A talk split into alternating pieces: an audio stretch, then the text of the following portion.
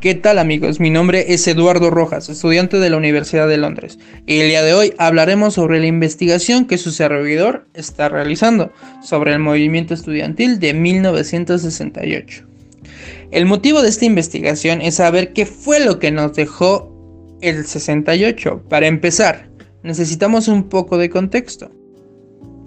Todo inicia en una tarde soleada de julio, en el cual estudiantes de medio superior de las escuelas vocacionales 2 y 5 del Politécnico entran en conflicto con la escuela preparatoria Isaac Ochoterena.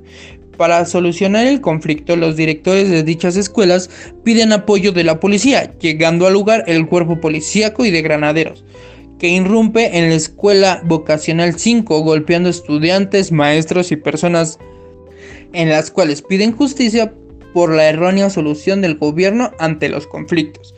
Sin embargo, la respuesta a las marchas pacíficas fue algo con lo que hoy en día seguimos, por desgracia, familiarizados en México: violencia y represión, ya que, como bien recordarán, este evento no es recordado como la marcha del 68 o los estudiantes de Tlatelolco.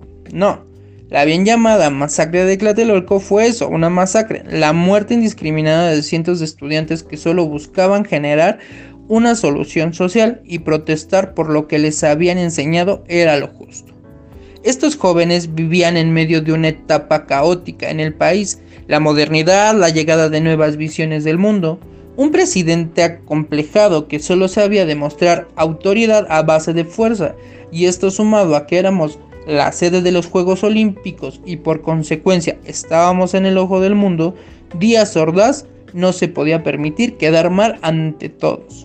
Después de esta breve introducción a los acontecimientos de aquellos años, les comparto mi opinión.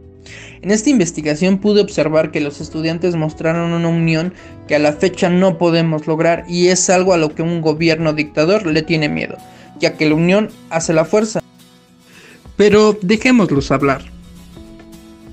Ellos. No somos guerreros, somos estudiantes.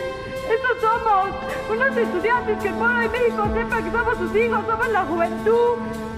Tú te ibas a esperar la respuesta de tu presidente, que al ver que estabas ahí, que eras joven, que eras estudiante, que eras idealista, te iba a dar una respuesta, te iba a dar una respuesta adecuada, porque tú no estabas pidiendo nada fuera de la razón, porque tú estabas luchando por algo en lo que creías y que te habían enseñado desde chico que era valioso: tu bandera, tu patria, tu himno, tu todo. ¿Pero qué dijeron ellos? Hemos sido tolerantes hasta excesos criticados, pero todo tiene un límite y no podemos permitir ya que se siga quebrantando irremisiblemente el orden jurídico, como a los ojos de todo mundo ha venido sucediendo. Al ver documentales, películas y leer libros, me sentía familiarizado con ellos. Quería decirles: compañero, yo te apoyo, la lucha es justa y necesaria. Cada paso que daban, cada marcha que podía observar, me decía que hasta el día de hoy es algo que tenemos que lograr juntos, y que existieron tantas injusticias, el gobierno solo actuó de forma represiva y temerosa ante la unión de los que creían desinteresados del futuro de un país en crecimiento. Puedo ver que nuestros compañeros camaradas nos dejaron una responsabilidad muy grande: seguir luchando por lo que creemos justo, que si todos nos organizamos podemos lograr mucho, que no debemos permitir que nos dividan como lo han hecho desde hace tanto tiempo. Habla de una juventud llena de sueños y esperanzas, de ser escuchados, ya que son el cambio, son quienes en años venideros van a llevar las riendas del país. Este movimiento nos muestra que no por ser jóvenes somos ajenos a aquello que le pasa a nuestro país.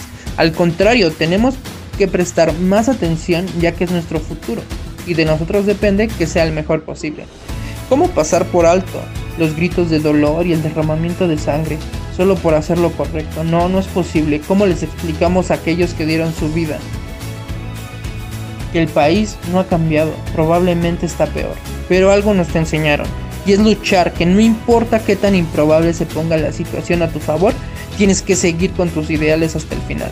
Todos esos caídos no fueron en vano, nos enseñaron a alzar la voz, a ver en los demás un amigo, un compañero de lucha. No solo se pelea con las armas, también se pelea con estudios, educación y esfuerzo.